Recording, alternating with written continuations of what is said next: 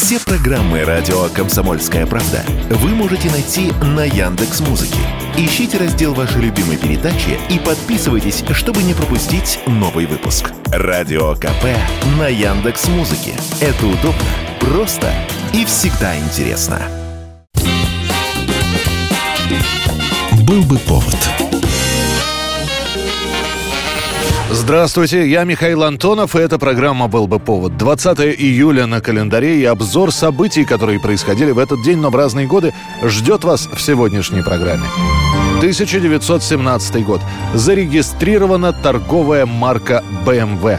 А начинается все с того, что за четыре года до этого, накануне Первой мировой войны, на северной окраине Мюнхена Карл Рапп и Гюстав Отто, сын изобретателя двигателя внутреннего сгорания Николауса Августа Отто, создают две маленькие авиамоторные фирмы.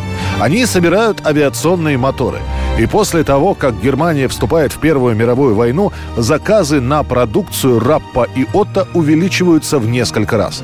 Так, в Мюнхене возникает завод авиационных двигателей, который в июле 1917 года регистрируется под именем Bayerische Motoren Werke баварские моторные заводы BMW. Эту дату и принято считать годом основания этой компании, а Карла Раппа и Густава Отто ее создателями. Однако через год после регистрации судьба фирмы висит на волоске. Она на пороге банкротства, а все благодаря условиям Версальского мира. По ним ни одна немецкая компания не может выпускать и продавать авиамоторы. И тогда Раб и Отто решают переключиться с самолетов на наземный транспорт. Сначала они переоборудуют завод под выпуск мотоциклетных моторов, а после начнут и сами создавать мотоциклы. В 1923 году с завода BMW выходит первый мотоцикл R32. На мотосалоне того же года в Париже этот первый мотоцикл сразу же завоевывает репутацию скоростной и надежной машины, что подтверждается абсолютными рекордами скорости на международных мотогонках 20-30-х годов. А в 1929 году компания BMW выпускает свой первый автомобиль. Und zu allen Frauen. Der neue BMW 1800.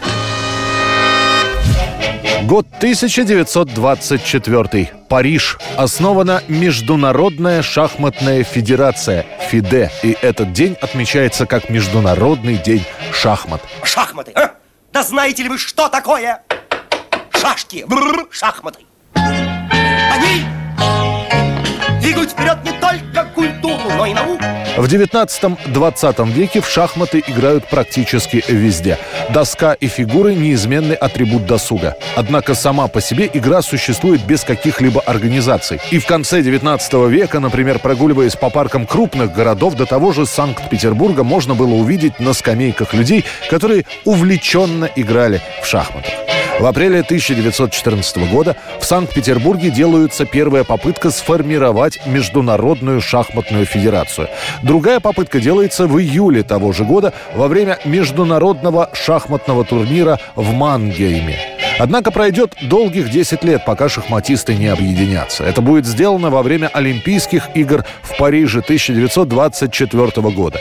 Именно тогда представители 14 государств, среди них Советского Союза нет, подпишут соглашение о создании Международной шахматной федерации. Новосозданная структура должна организовывать и регламентировать международные шахматные турниры и популяризировать эту игру во всем мире.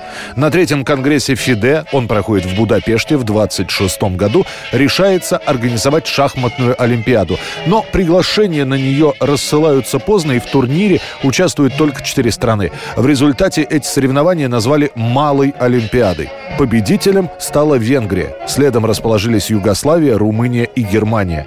Советский Союз долгое время будет отклонять приглашение вступить в Федерацию шахмат. Наша страна присоединится к ФИДЕ лишь в 1947 году. А уже на следующий год чемпионом мира по шахматам становится Михаил Ботвинник.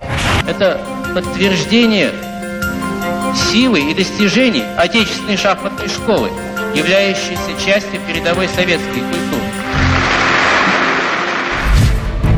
1944 год. Неудачное покушение на Адольфа Гитлера.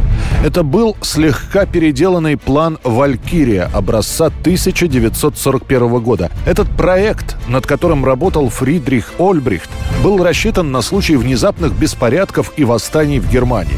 Первоначальный план «Валькирия» утверждал лично Гитлер – когда же немцы стали терпеть поражение за поражением, когда в 1944 году, как считалось, непобедимая гитлеровская армия пятилась назад, а дальше продолжалось отступление по всем фронтам, это не понравилось очень многим. План «Валькирия» был переделан. Согласно нему, после убийства Гитлера вся резервная армия в Германии должна была перейти в руки заговорщиков. Именно этот военный резерв и должен был занять ключевые объекты в Берлине и других крупных городах. Казалось бы, это был идеальный план, если бы не одно «но». Клаус фон Штауфенберг, Фридрих Ольбрихт, Мерц фон Квирнхайм и другие повстанцы рассчитывали, что командующие военными округами, получив приказ, его выполнят. Довольно романтичная ситуация, рассчитанная на традиционную немецкую дисциплину. Штауфенберг закладывает бомбу в ставки Гитлера. Взрыв происходит в 12.42. Из 24 человек, присутствующих на совещании, четверо, генералы Шмунд и Кортен, полковник Брандт и стенографист Бергер, скончались. Остальные получают ранения различной степени тяжести. Гитлер получает многочисленные осколочные ранения, ожоги ног, повреждения барабанных перепонок, был контужен и временно оглох. Правая рука у Адольфа временно парализована. У него были опалены волосы, а брюки разорвало в клочья. Но сам Адольф Гитлер выжил, о чем заговорщики не знали. Они стали объявлять по войскам, что власть поменялась. Фюрер, наш фюрер Адольф Гитлер мертв. Однако воспользоваться замешательством генералам-заговорщикам не удалось.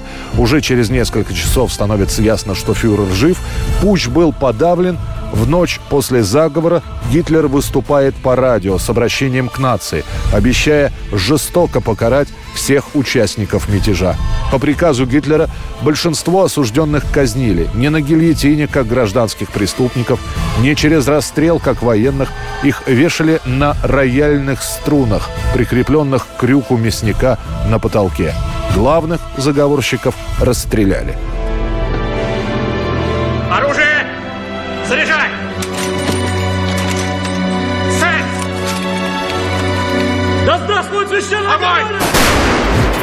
И музыкальное событие дня сегодняшнего. Сегодня свой день рождения празднует Карлос Аугусто Алвес Сантана – или просто Сантана, американский гитарист мексиканского происхождения. Он начинал играть на гитаре еще в Тихуане, после переехал в США, выступал на знаменитом фестивале Вудстока. Сантана, как музыкант, экспериментирующий со стилями, удивительным образом остается на плаву и в 70-х, и в 80-х годах. Потом вроде бы наступает забвение, но неожиданно для всех Карлос выстреливает в 1999 году альбомом «Супернатурал» и снова снова оказывается на вершине хит-парадов. Это была программа «Был бы повод» и рассказ о событиях, которые происходили в этот день, 20 июля, но в разные годы. Очередной выпуск завтра. В студии был Михаил Антонов. До встречи.